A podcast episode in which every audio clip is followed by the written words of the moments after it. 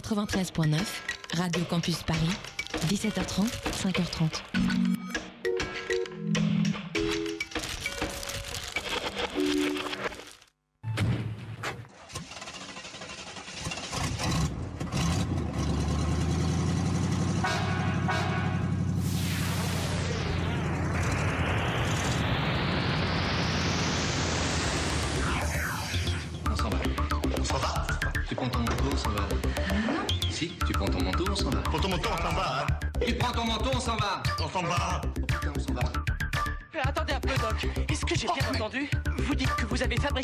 Machine à voyager dans le temps à partir d'une DeLorean Faut voir grand dans la vie. Quitte à voyager à travers le temps au volant d'une voiture, autant en choisir une qui est de la gueule. Allez, en futur, Simone. Nous sommes en 2098 et cette année, nous célébrons les 100 ans de la victoire de l'équipe de France en finale de la Coupe du Monde 98. À l'occasion donc de ce 41e rassemblement footballistique qui, cette année, se déroulera de force en Corée du Nord suite à l'injonction du grand dirigeant Kim Jong-tres, héritier de Kim Jong-dos, lui-même successeur de Kim Jong-un, trois minutes de silence seront imposées le 12 juillet prochain avant le coup d'envoi de la finale. Du silence, oui, euh, comme pour rappeler au monde du sport qu'à l'époque de France 98, les athlètes étaient encore humains et non des robots supra-performants comme c'est le cas aujourd'hui. Car en 100 ans, le sport a beaucoup évolué. Les progrès de la médecine et des technologies ont certes permis de repousser les limites du corps et de l'esprit, mais ils ont aussi dénaturé la pratique même du sport. Grâce à des, des substances toujours plus perfectionnées et indétectables par les instituts antidopage, les athlètes s'éloignent de plus en plus des compétences physiques et psychologiques intrinsèques de l'être humain. Les lanceurs et lanceuses de poids envoient aujourd'hui des plombs de 15 kg à plus de 60 mètres, quand le record olympique masculin était établi à 22 mètres 52 en 2016, avec un poids moitié moins lourd. De même, les matchs de foot durent désormais 3h30, car les footballeurs et footballeuses ne semblaient même plus essoufflés au bout des 90 minutes réglementaires d'antan. Mais depuis 20 ans, le transhumanisme, appelons-le ainsi, appliqué aux sportifs, semble ainsi arriver à ses limites. À la dernière édition du marathon de Boston, il n'était pas moins de 200 compétiteurs et compétitrices à franchir la ligne d'arrivée en moins d'une heure, quand il était encore impensable de passer sous la barre des deux heures en 2018. Évidemment, l'enjeu sportif en prend un coup. Mais un point positif tout de même, il y a désormais une équité parfaite des performances entre hommes et femmes, et même les sportifs du handisport peuvent aujourd'hui concourir aux Jeux Olympiques avec le reste des athlètes.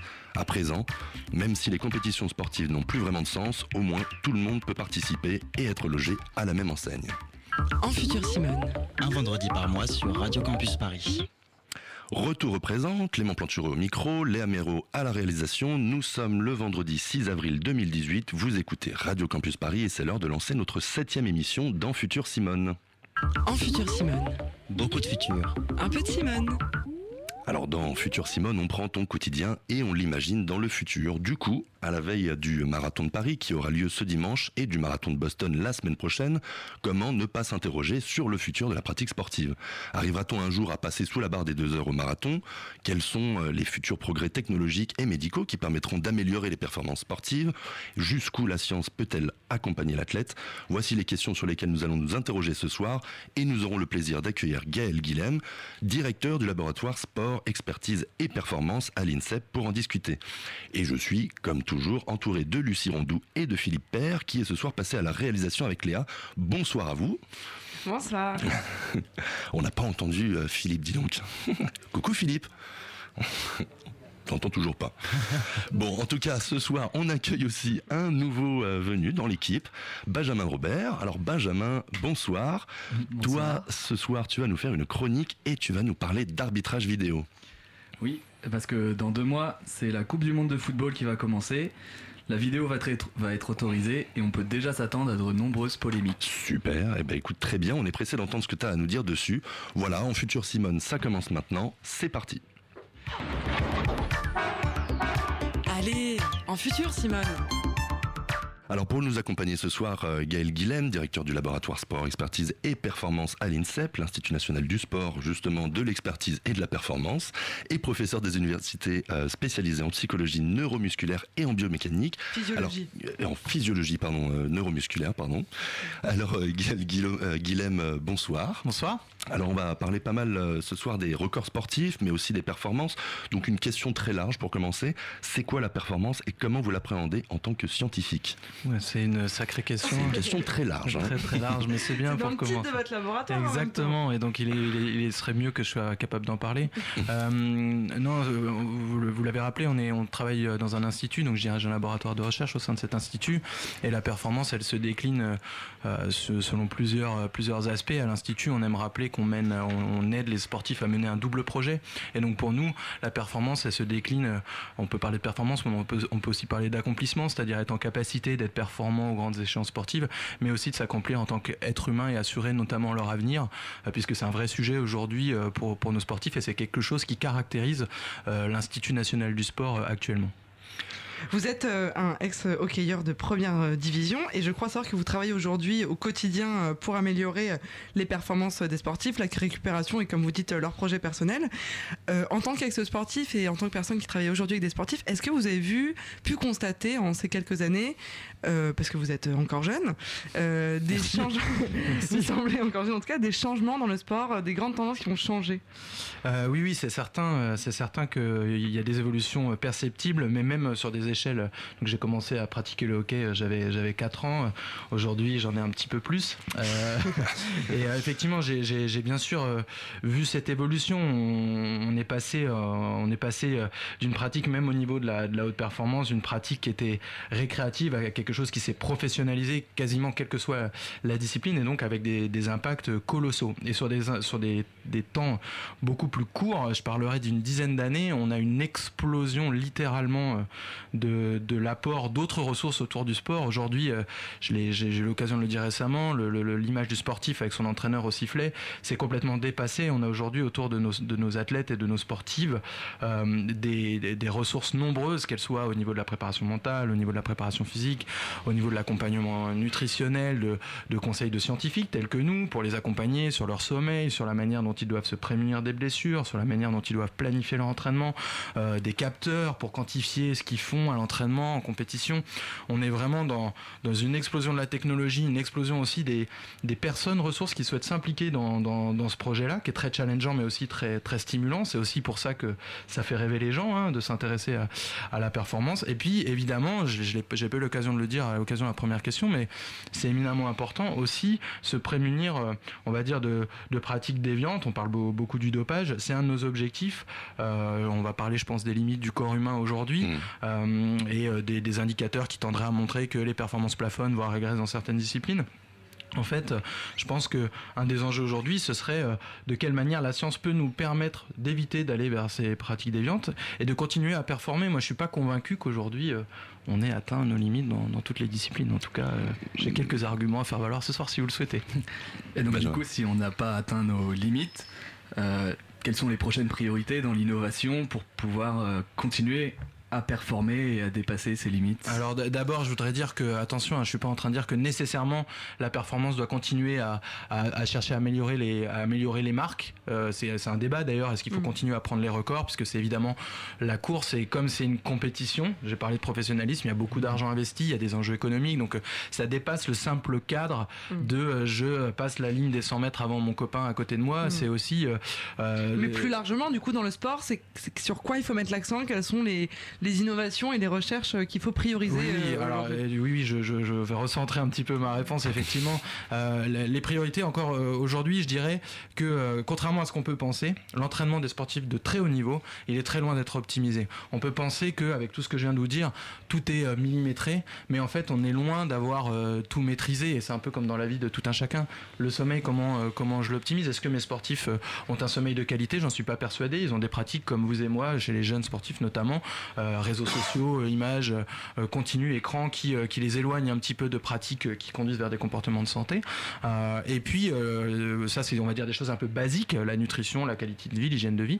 Et puis des choses un petit peu plus poussées qui vont nous permettre à la fois d'objectiver, de mesurer concrètement euh, les performances à l'entraînement pour mieux euh, doser. Aujourd'hui, euh, la, la vraie question, c'est ça. Comment est-ce qu'on met la charge suffisante pour battre le copain d'à côté sans basculer dans la blessure Euh, Et donc, c'est tout le, c'est tout le programme de- du du laboratoire que je dirige, optimiser la performance et prévenir la blessure. Donc utiliser la technologie et les nouvelles connaissances pour tendre vers ça. Et je redis, contrairement à ce qu'on peut penser, les sportifs sont très loin de mobiliser pleinement les compétences à Malgré les. Combien de personnes entourent un, un Martin Fourcade euh, ou, un, ou un Teddy Riner aujourd'hui Combien il y a de personnes autour de lui euh, pour, euh, pour On a- contrôler, entre guillemets, On a l'impression qu'il y a plus de gens qui s'occupent des athlètes que des athlètes Ah, c'est clair, Ah c'est oui. très clair. Et évidemment, c'est proportionnel aux médailles gagnées. C'est-à-dire, en tout cas, aujourd'hui, c'est la logique. C'est-à-dire que, euh, et c'est la logique même qui s'applique à l'Institut national du sport. Plus vous êtes identifié comme potentiel médaillable, plus on va mettre de ressources autour de Mhm. vous. Et je suis incapable de répondre à cette question parce que si, euh, si on parle de toutes les personnes autour, on peut imaginer qu'un laboratoire, et c'est le cas, qui travaille par exemple à optimiser le FART, c'est pas une personne, c'est tout un laboratoire. C'est parfois Mhm. des entreprises autour de ces laboratoires. C'est des instituts de financement. Et donc, si on met tout ça bout à bout, en fait, c'est une machine monstrueuse qui se met en, en- en branle autour de, autour Le, de le FART, c'est le. Pardon. Oui, c'est effectivement c'est la c'est une pellicule. Alors je serais incapable de vous dire concrètement de quoi Mm. c'est composé, c'est pas ma spécialité. Euh, mais euh, c'est euh, alors au début, on- alors je sais qu'il y a quelques siècles, quelques années, on utilisait d'autres des produits plutôt naturels ou animaux de la alors peut-être pas de la nage, de en tout cas de des produits qui sont hydrophobes, donc en, en tout cas qui, qui adhèrent pas à l'eau de telle sorte à améliorer la glisse. Et donc l'idée, bah, c'est de voir quel est le type de fart le plus adapté au type de neige. Et donc il y a des laboratoires qui Mais cette récemment, d'ailleurs, euh, je pense que des préparateurs se sont fait un peu tirer les oreilles parce qu'un athlète a remis, je j'ai pas les détails, mais a remis en cause justement les gens qui s'étaient occupés de son fartage euh, sur parce que c'était pas adapté au terrain et que euh, et finalement ils ont dû s'excuser. Non, mais les, les- Ah, ils les- sont quand même excusés. L'équipe qui s'occupait du, du, du, du fart, du, du fart Mhm. voilà, a dû s'excuser parce que c'était mis en cause dans son échec en fait. Alors, de je suis pas au courant de cette anecdote, mais c'est c'est très révélateur. Alors, si on a le temps d'élaborer un petit peu là-dessus, ça montre euh, parfois les, les difficultés de dialogue qui peuvent ex- exister entre des équipes de sportifs et puis euh, des scientifiques, c'est-à-dire euh, ou des, ou des techniciens. Comment on se met d'accord euh, sur, sur l'objectif Ça met en regard peut-être aussi euh, la place prépondérante du sportif. On est au service du sportif et donc c'est lui finalement qui, euh, qui a le, le dernier mot. C'est lui qui, qui, qui, qui atteste oui ou non ça peut l'aider pour la performance. Euh, et puis euh, et puis aussi euh, ça montre aussi la, la nécessité pour ces techniciens et ces chercheurs de s'adapter à ces contraintes de Mm. la haute performance. Il faut vraiment que ça fonctionne et le seul témoin c'est pas les tests en labo, c'est euh, c'est le temps. Alors, euh, avant d'aller plus loin quand même et de rentrer complètement dans le vif du sujet, on fait une petite pause musicale et on reparle de sport et de futur juste après dans Futur Simone.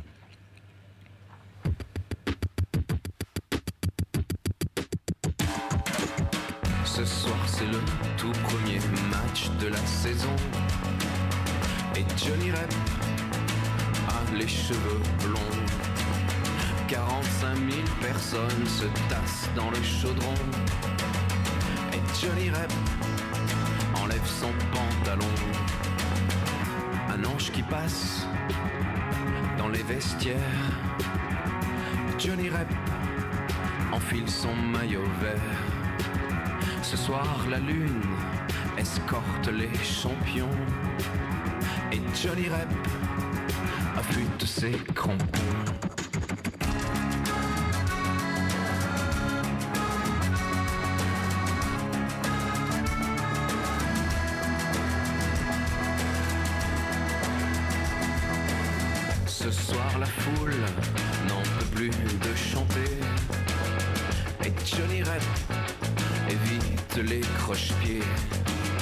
Ce soir, c'est sûr, on va voir trembler les filets.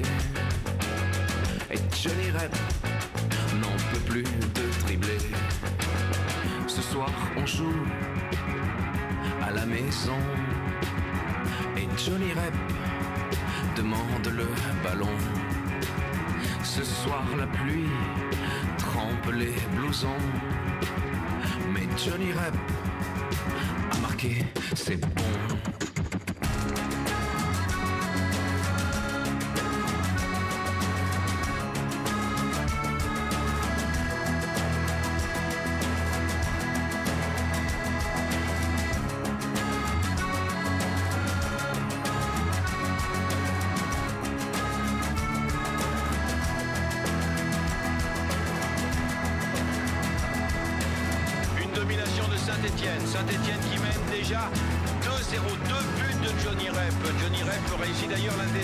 Premiers doublés.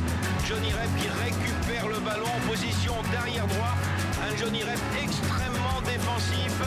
Il laisse le ballon en retrait à Christian Lopez. Christian Lopez qui remet en retrait à Jean Castaneda. Castaneda qui relance immédiatement pour Gérard Janvion. Janvion qui change complètement de côté, qui donne à Gérard Farison.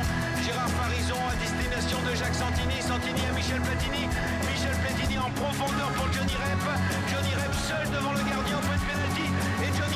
Le troisième but de l'équipe de Saint-Etienne. Il reste 8 minutes à jouer. L'équipe de Saint-Etienne est évidemment qualifiée pour le prochain tour de la Coupe de l'UEFA. Des Stéphanois qui mènent 3-0. 3 buts de Johnny Rep.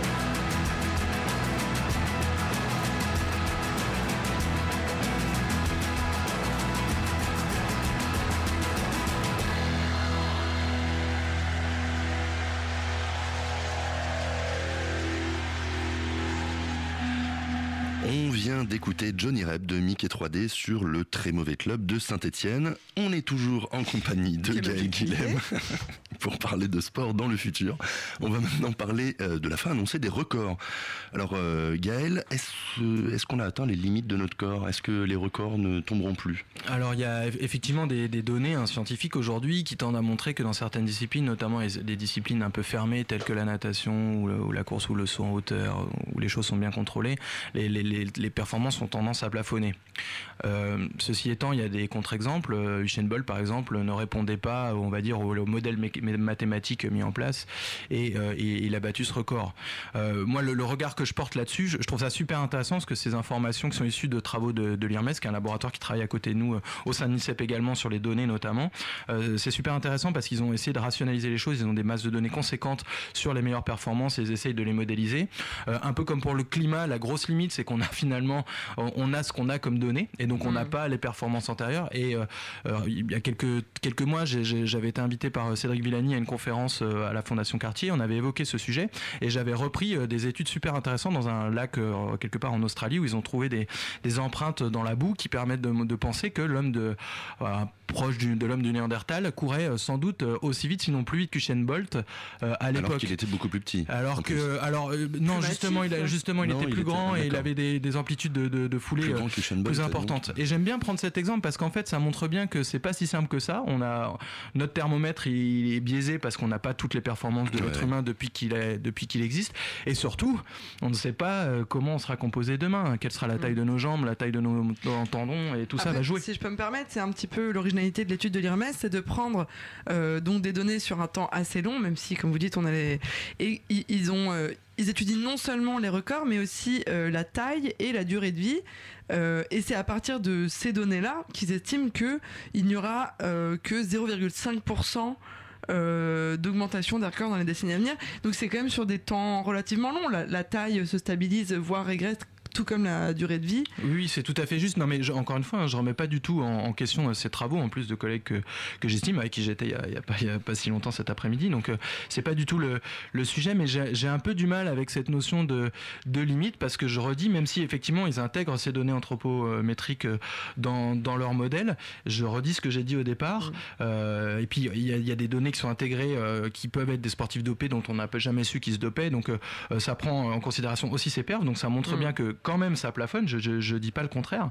Euh, mais ça me plaît de challenger ça. Parce que sinon, euh, je Sinon, vais changer de métier et donc euh, ça va être moins intéressant. Les records, on arrive à une limite, mais ils sont pas imbattables, quoi. Voilà. Mais par contre, ce qui est certain, c'est que battre ces records-là, ça va sans doute prendre plus de temps, ça va être plus difficile. Et puis, euh, si on regarde aussi la, la, la, la masse des sportifs qui participent à ces, à ces grandes finales, on, on, on voit bien que oui, c'est évident que ça plafonne, voire que ça, que ça régresse dans, dans, dans certaines Vous disciplines. avez parlé de dopage là, ju- juste euh, il y a deux secondes. Euh, comment est-ce que qui établit euh, déjà ce qui est euh, une, une substance dopante euh, Alors je, là, euh, je, je l'ai, je l'ai revu il y, a, il pas longtemps, mais il y a trois critères. Je sais qu'il y a trois critères. euh, et encore une fois, c'est pas mon domaine de spécialité, mais il faut que ça donne un, un avantage. euh, et on- il faut qu'il y ait au moins deux des trois critères qui soient validés. Si ça met en danger la santé du sportif, et il y en a un troisième, ça doit être contre l'éthique ou quelque chose de similaire. Alors, je, je Mm. suis désolé de, de- de- d'être un peu approximatif, mais ce qui est, ce qui est, c'est, c'est- c'est ça on va dire, les, les critères appliqués. Et puis il faut savoir aussi qu'il y a des groupes d'experts qui se réunissent, par exemple, pour dire si l'entraînement en altitude ou euh, ce qu'on appelle nous plus techniquement l'hypoxie est Ouais. un moyen illicite de, de progresser. Bon, bah, il y a eu un consensus qui a établi que non, euh, dans certaines conditions, ça pouvait être Pour le coup, c'est quand même utilisé. naturel. Mais par contre, dans le, dans le cadre des Jeux Olympiques, qui sont donc un- une coupe amateur, euh, ça peut, c'est pas pas éthique, mais par contre, ça peut être potentiellement discriminant pour des gens qui n'auraient pas les moyens, euh, des pays qui n'auraient pas les moyens d'aller s'entraîner en altitude. C'est une euh, excellente question. On peut parler de dopage financier ou de dopage technologique, en tout cas avoir les moyens. Mais en fait, c'est déjà ce qui se passe. Quand vous regardez les performances aux Jeux, aux Jeux Olympiques, les dix premières nations, ce ne sont pas pour la plupart des pays en voie de développement. Ce sont Mm. des pays qui ont les moyens de, de développer euh, l'accompagnement au- autour, euh, autour des sportifs. Euh, le- le- L'exemple des Jeux paralympiques est aussi euh, criant. Par exemple, on fait quatrième là aux Jeux de Pyeongchang. D'ailleurs, Mm. c'est une, remar- une remarquable performance. On voit bien que les, les pays équipés économiquement sont ceux qui performent le plus. Et, euh, et- et sans doute qu'à terme, euh, c'est ça qu'on va voir euh, de plus en plus apparaître de manière criante. Les pays qui ont les moyens euh, et c'est déjà Et- le cas, les plus performants. Ça va être un peu aussi ceux qui décident, non? Ce qui est, ce qui est légal, ce qui Alors est pas légal. donc là on s'en- on s'engouffre dans des débats un petit peu plus techniques mais c'est évident en tout cas un, petit- un- un petit peu plus glissant mais c'est clair que euh, les règles établies euh, les sports aussi qui sont sélectionnés pour les Jeux Olympiques alors il y a des critères aussi hein. la, la notion d'universalité euh, est également retenue dans les, dans les sports qui sont retenus pour les Jeux Olympiques. Puis il y a aussi un espèce de jeu tournant pour que un petit peu des nouvelles disciplines apparaissent, puis pour maintenir l'intérêt aussi. euh, c'est faut, faut pas se cacher, hein, c'est un sport spectacle aujourd'hui, hein, c'est une Mhm. réalité. Euh, même Qui c'est pardon. qui, qui, c'est qui décide de ces nouveaux sports aux Jeux Olympiques? Alors, euh, c'est le, c'est le. Personne n'a fait son travail. non, mais c'est, c'est, euh, si je dis pas de bêtises, c'est le, c'est le CIO qui, qui acte, qui acte ça. Donc c'est aussi un panel. Il y a, il y a- il y a des, des votants et tout. Je, je, je pense pas que ce soit l'anarchie non plus, mais c'est certain, comme dans tout processus de décision, qu'il y a, euh, il y a des, il y a des rapports de force, il y a des, il y a des, des, des luttes d'influence, et c'est Mm. évident que, euh, que, que tout ça joue et que ça joue aussi euh, sur, sur la, la scène politique. On se souvient de l'attribution des Jeux à Londres. On, on est conscient que le, le politique a joué un rôle éminemment important dans, dans ce processus. On y reviendra tout à l'heure quand on parlera des, des nouvelles pratiques dans le sport. Euh, mais moi, je voulais revenir donc sur la fin des performances, la fin des records. Est-ce que est-ce que c'est un marronnier du journalisme sportif? Est-ce que c'est une réalité? Euh, En mai 2017, Nike euh, avait voulu euh, prouver, faire l'expérience de euh, passer sous la barre des deux heures au marathon, parce que pour l'instant, personne euh, n'est passé sous la barre des deux heures au marathon, euh, en conditions optimales, avec la température parfaite, les chaussures parfaites, un camion pour créer un couloir devant le coureur qui courait seul, et ils ont échoué. À oui, eh oui. 23 Bah, seulement secondes. 23 secondes. Oui, mais c'est beaucoup. Enfin, je suppose. Ça j'en reste sais un rien, échec, Ça, hein, ça reste un échec. Euh, Relatif, un échec relatif. Oui, c'est relatif oui, quand même. Est-ce que euh, on pourra passer sous la barre des deux heures au marathon, mais dans- en, en conditions réelles? Parce que de toute façon, ce record n'aurait pas été homologué étant donné les conditions euh, particulières. En conditions réelles, on en est encore loin, hein, euh, et donc ça, ça c'est, c'est un très bon argumentaire qui remet un petit peu en question euh, ce que je disais euh, tout à l'heure. Je, je- honnêtement, euh, euh, j'en sais rien. En- en- encore une fois, euh, on n'a pas la lecture juste, on n'a pas la réalité.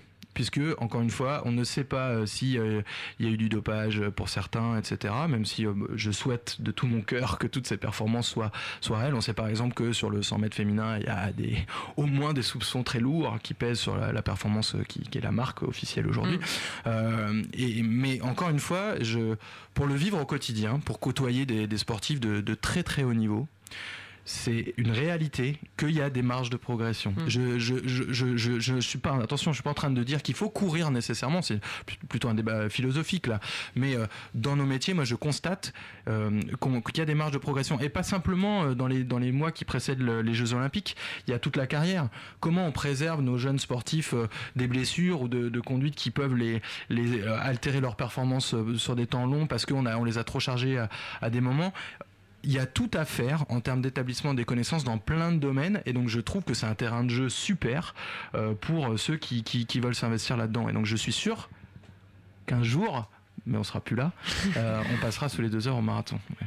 D'accord. Et aujourd'hui, donc pour améliorer cette, euh, ces performances, avec les marges que vous, dont vous parliez, euh, quel est le rôle du mental aussi Euh, Jusqu'à quel point le mental peut jouer sur nos performances Alors euh, c'est un, facteur euh, clé. Euh, on a vu récemment Cristiano Ronaldo mettre un but à la Olivier Tom contre la Juve, un, but impressionnant. J'ai eu l'occasion de l'analyser très rapidement ce geste-là. On voit bien que c'est un athlète complet, mais sans euh, une préparation à réaliser ce geste euh, au bon moment devant euh, des millions de personnes, il n'y serait pas parvenu. Donc cette notion de, de, capacité à faire les choses sous la pression, ou en tout cas dans un environnement extrêmement contraignant à une vitesse qu'on est incapable, nous, de, de, vivre au quotidien. C'est des choses qui se passent en des fractions de secondes. J'ai l'occasion de dire notamment que ce qui, ce qui, ce qui, ce qui caractérise ce but, c'est sa capacité à anticiper. C'est le seul qui est sur ses appuis au moment où la balle quitte le pied euh, de son partenaire. Tous les autres joueurs sont en, en mm. période d'allègement. Donc ils ont, ils ont déjà perdu, mais ils, ils savent pas où va arriver le ballon.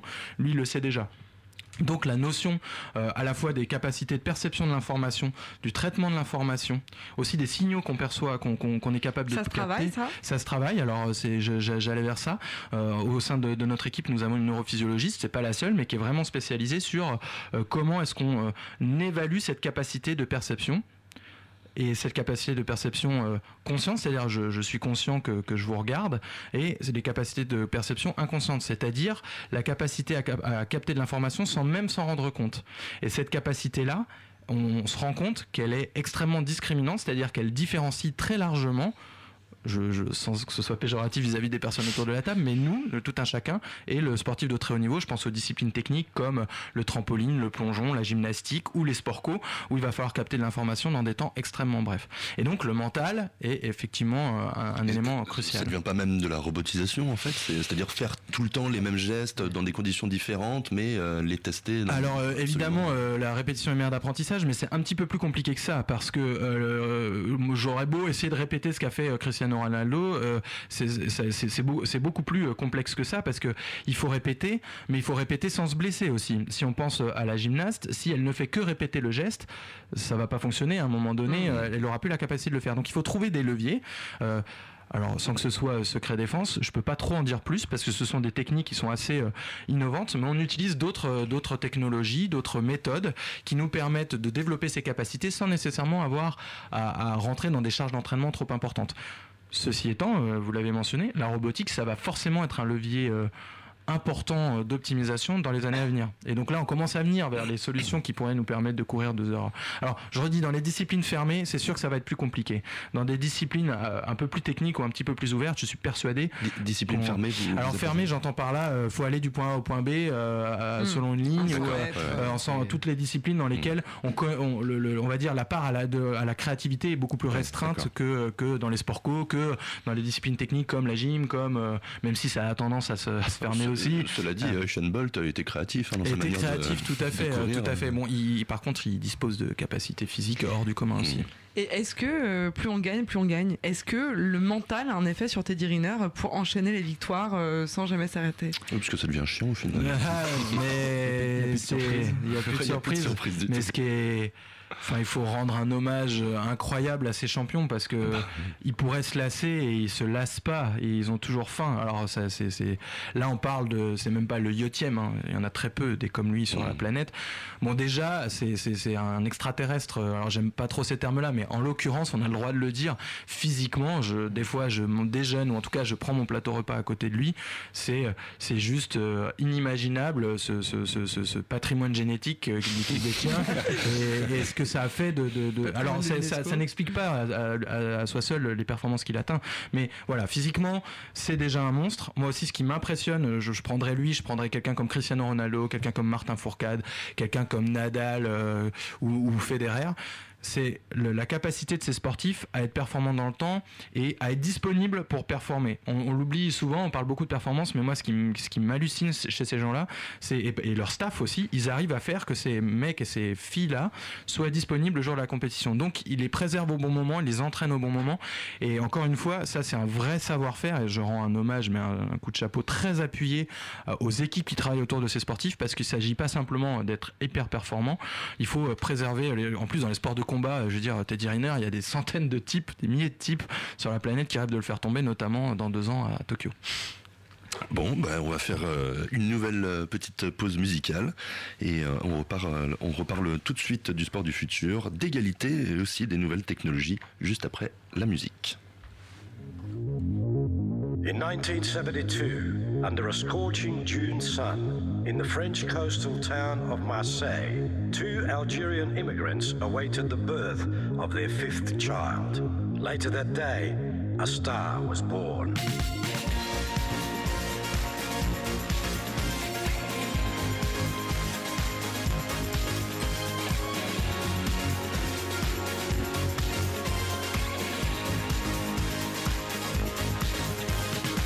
Cristiano Ronaldo, Wayne Rooney, Veron, Suarez, Van Basten, Gianluigi Buffon, Xavi, Iniesta, Drogba, Hazard, Tevez, Schweinsteiger, Steven Gerrard, Alessandro Del Piero, Neymar Forlan, Özil, Nakata, Jean-Pierre Papin, Ballack, Van Persie, Beckham, Giggs, Scholes, but the strongest of them all. Zinedine Zidane. Lionel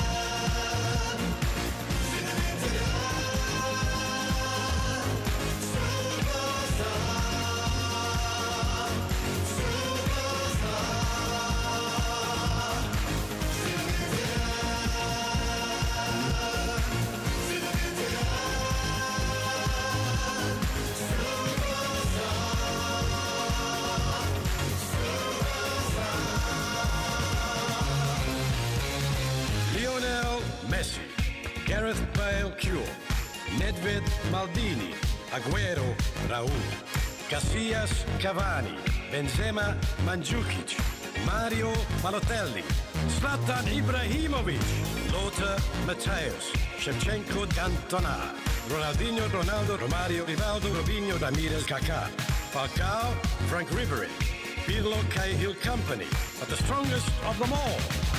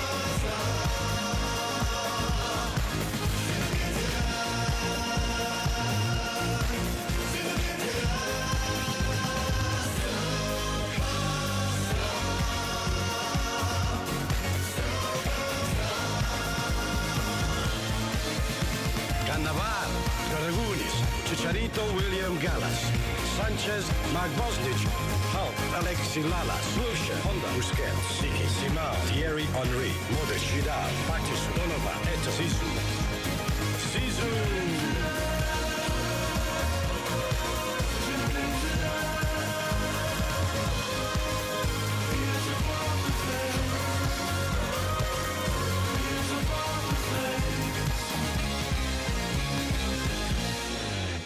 On vient d'écouter Zinedine Zidane de Vaudeville Smash et après avoir parlé de la fin annoncée ou pas d'ailleurs des records sportifs, on va à présent parler des nouvelles technologies qui s'invitent dans les stades et les vestiaires pour aller toujours plus haut, toujours plus vite, toujours plus fort. Mais d'abord, c'est l'heure de la chronique de Ben.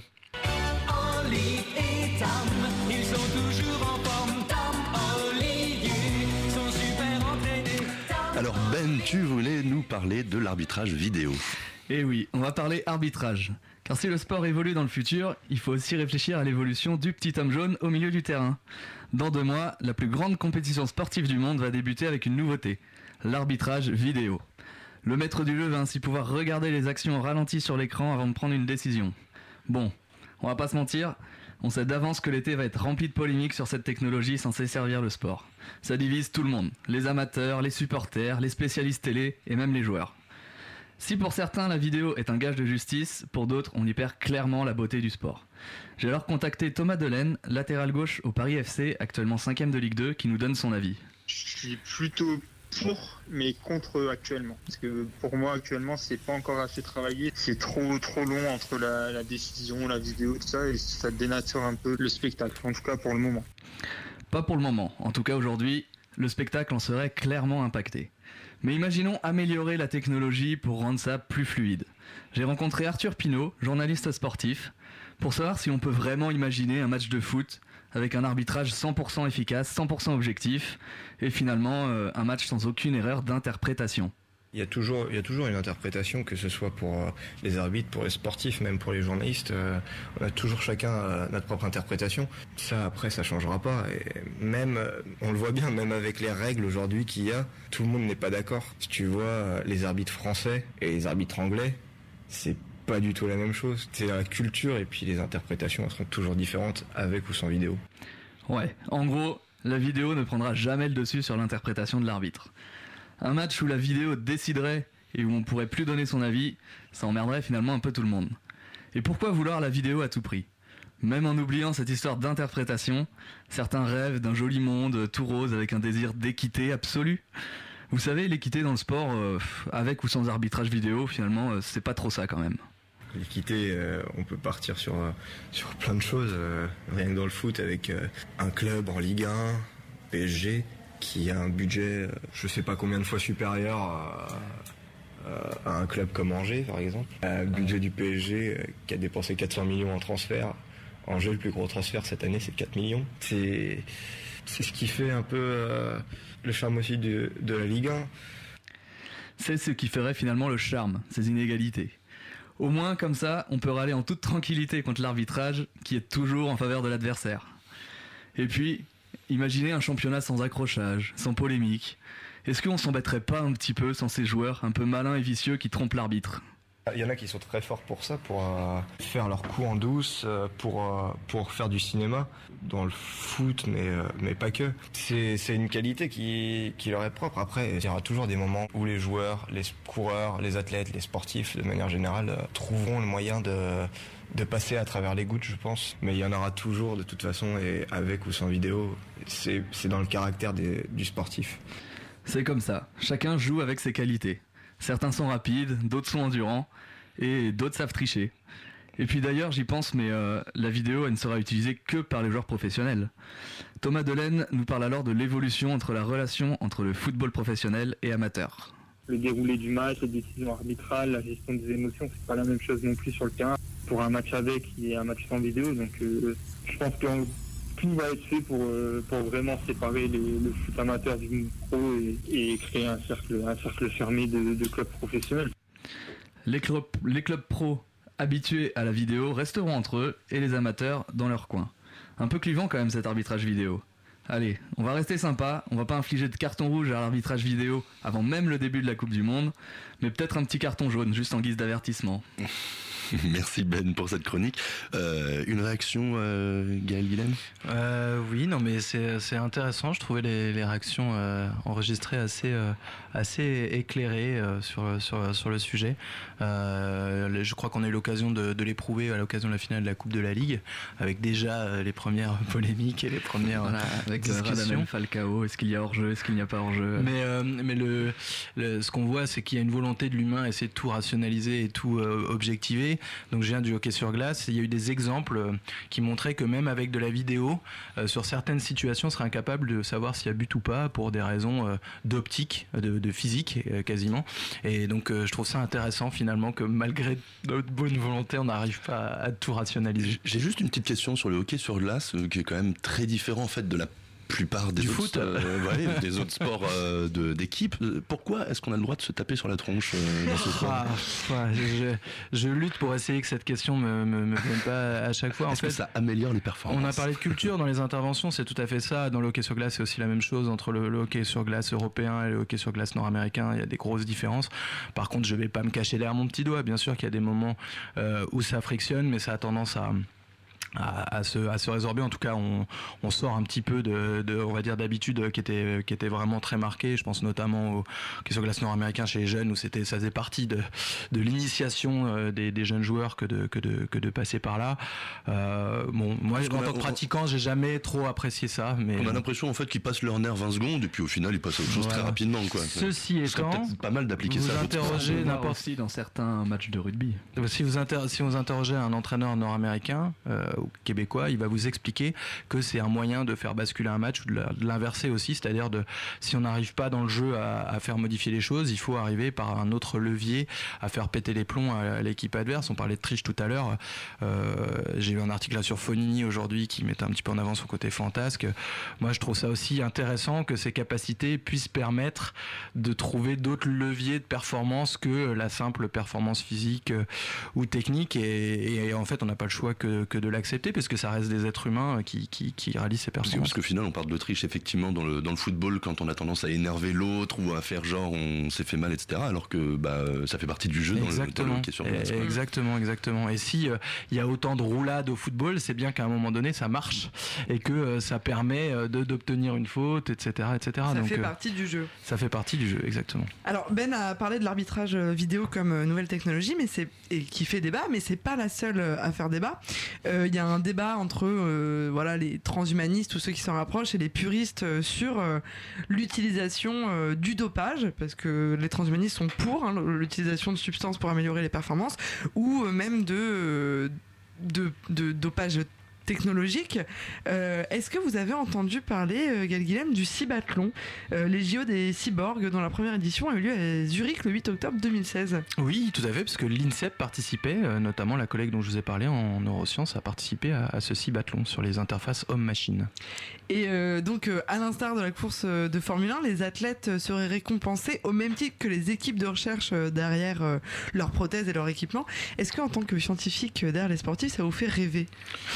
Euh, en tout cas, je trouve l'idée intéressante, oui, puisque on, challenge non plus simplement la personne, la performance physique, euh, athlétique, esthétique ou technique, mais euh, la capacité euh, à se creuser les méninges pour trouver des, technologies qui soient les plus performantes, et ça permet peut-être de trouver d'autres secteurs de compétition qui ne, vont pas vers ces questions de dopage, qui, posent quand même des questions de santé. On a très peu de recul hein, sur l'impact de, certaines substances sur la, santé de, de l'être humain. Et là, on rejoint des débats plus larges. Mais euh, moi, en tant que sportif euh, jeune retraité, on va dire, euh, c'est quelque chose qui m'a toujours un petit peu alerté cette euh, cette utilisation de substances dont on ne sait pas qu'est-ce qu'elles font à votre corps. Vous me direz, on mange des trucs, on ne sait pas ce que ça nous fait aussi aujourd'hui. Donc euh, bon, mais malgré tout, il y a, y y cette question-là. Et donc, euh, euh, participer à ces compétitions, bah, ça permet effectivement de, de sortir de ces sentiers, battus. Pardon. On pourrait parler de l'e-sport aussi qui prend une dimension euh, phénoménale actuellement. On peut, on peut, on peut, on peut, on peut en discuter. Euh, mais euh, voilà, je pense que l'être humain a toujours eu besoin euh, de pain et de jeu. Bon bah voilà, le, le, le, le- le sport, bah, c'est un moyen. je sais plus, je crois que récemment j'ai entendu ça, un moyen de se taper dessus sans se taper dessus. En tout cas, de la Mm. compétition, on va dire saine ou plus ou moins saine. En Mm. tout cas, euh, je, je je préfère ça à d'autres formes de compétition dont, dont on va pas discuter là, mais, euh, mais oui, oui, je trouve, je trouve, je trouve l'idée intéressante et, euh, et en plus euh, hyper stimulante pour, pour nos scientifiques parce que euh, c'est voilà, c'est des, des concours, donc ça, pousse les scientifiques à se surpasser, à peut-être trouver des solutions qui ont d'autres applications et pas uniquement dans le sport. L'interface homme-machine, ça nous concerne tous, euh, les, les, les, personnes en à mobilité réduite, euh, etc. Donc c'est des, des- des vrais sujets de, de société également. Et euh, donc ça, c'est des projets qui sont un peu futuristes. Aujourd'hui, euh, très peu de ces prothèses ou de ces dopages sont autorisés euh, aux, Jeux Olympiques dans les compétitions officielles.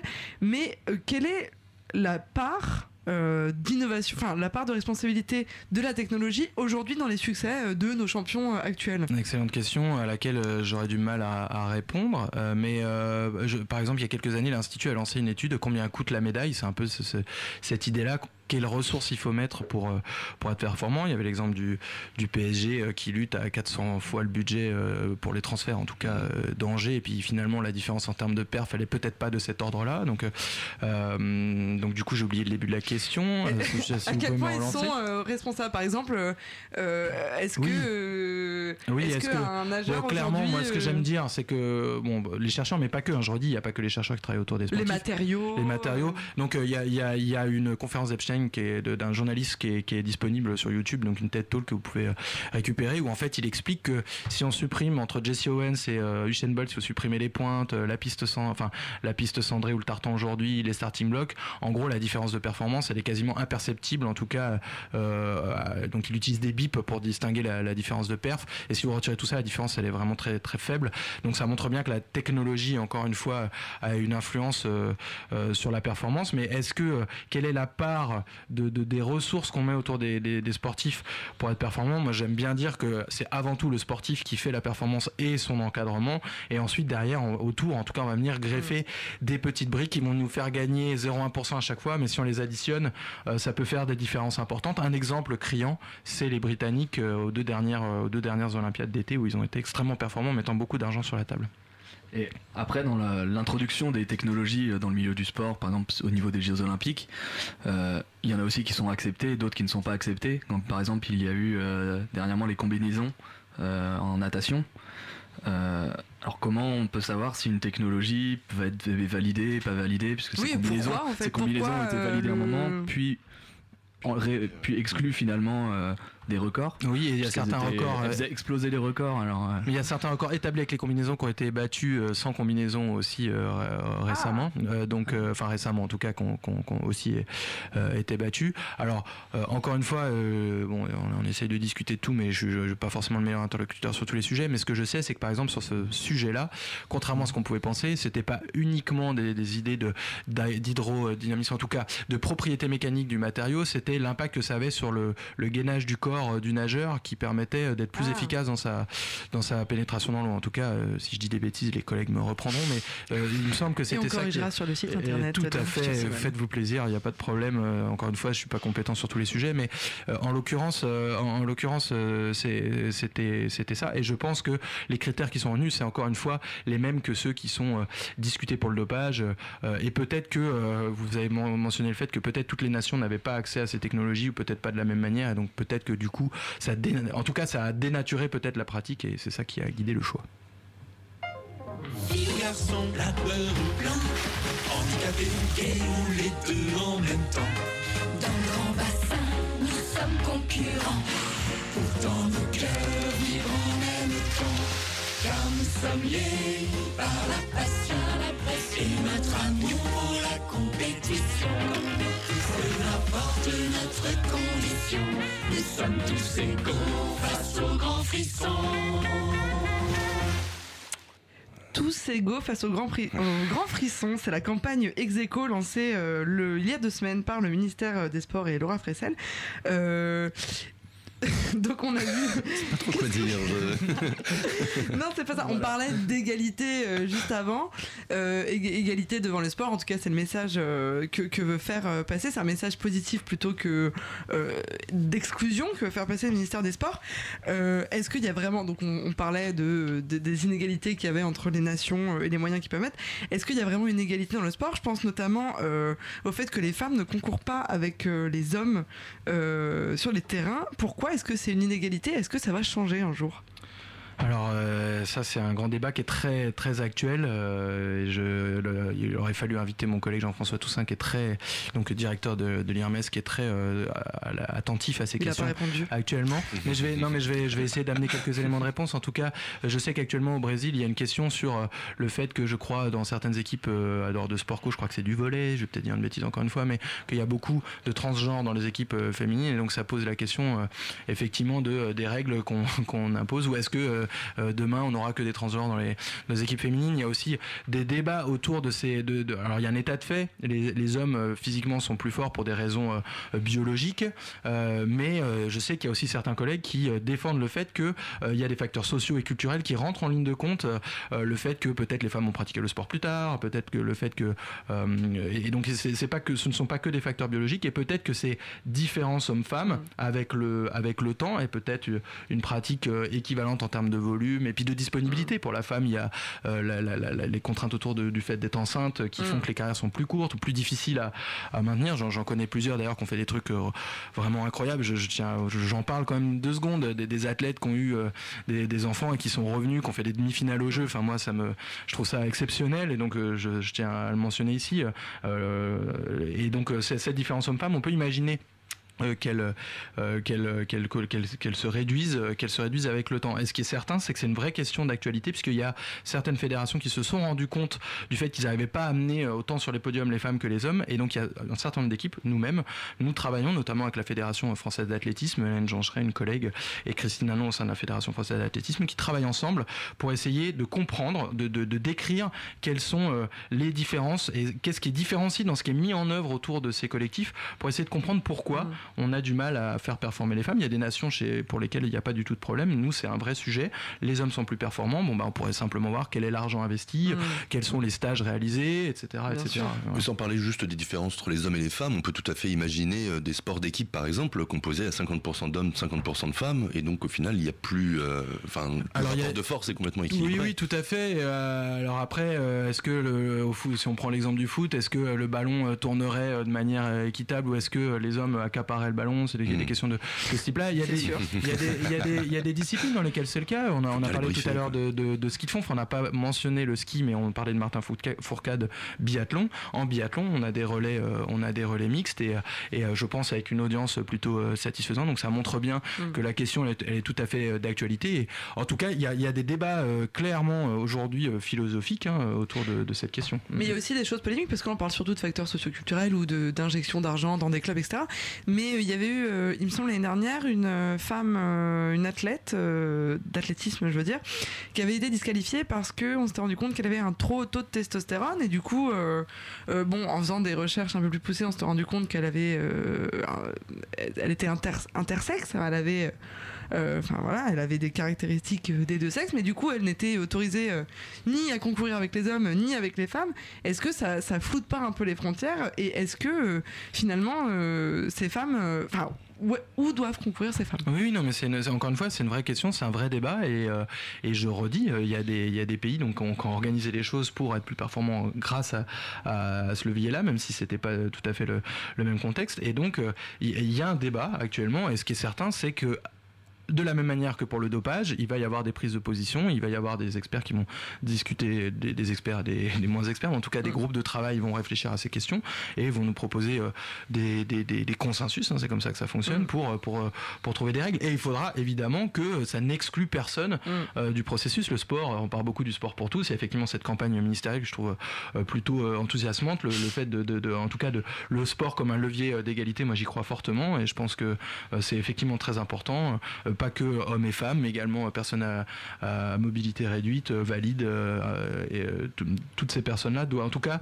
l'égalité face à la possibilité de pratiquer un sport, ça me semble évident, et je sais que dans le cadre de la candidature au jeu, ça va être un, le- un levier fort de la candidature, et je suis très heureux de, cela. Justement, euh, dans le, dans le handisport, euh, là, il y a une étude qui, qui montre qu'il y a 14 millions de Français qui ont regardé au moins une minute des, des Jeux paralympiques sur, euh, sur France Télé. D'où ça vient, en fait, cet engouement soudain pour le handisport? Parce qu'effectivement, moi aussi, j'ai regardé, alors que c'était pas forcément les heures les plus propices. Alors la meilleure manière de répondre, c'est, je sais pas, faites deux trois recherches sur sur YouTube. Quand vous allez voir quelqu'un avec un bras une jambe descendre une piste de ski à la vitesse à laquelle ils vont, c'est juste invraisemblable. C'est incroyable ce qu'ils font. Oui, mais ça, c'était déjà le cas déjà C'était déjà le cas avant. Bon, clairement, par exemple en France, euh, il faut être, faut euh, Ça les médias, développé. les médias ont un regard différent euh, sur le sujet. vrai. La Mm. société a un regard différent sur le sujet.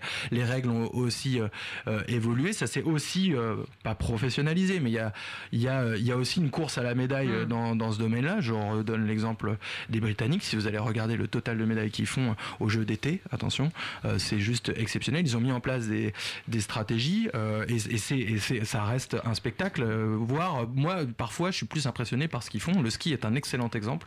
Du coup, c'est peut-être là que les records vont être battus euh, le plus impré- enfin, de façon la, de façon la plus impressionnante certain, à l'avenir. c'est certain parce que la- la- le, le matériel joue un rôle euh, essentiel, euh, l'innovation joue un rôle essentiel.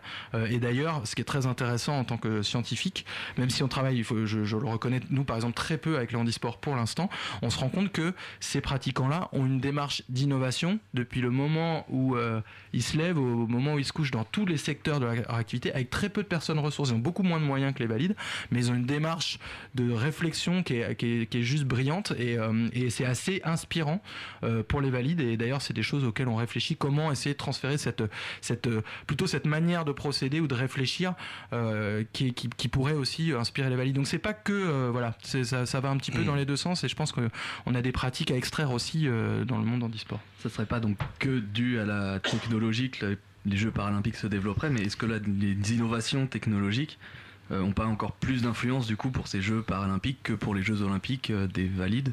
Ou est-ce que ça se...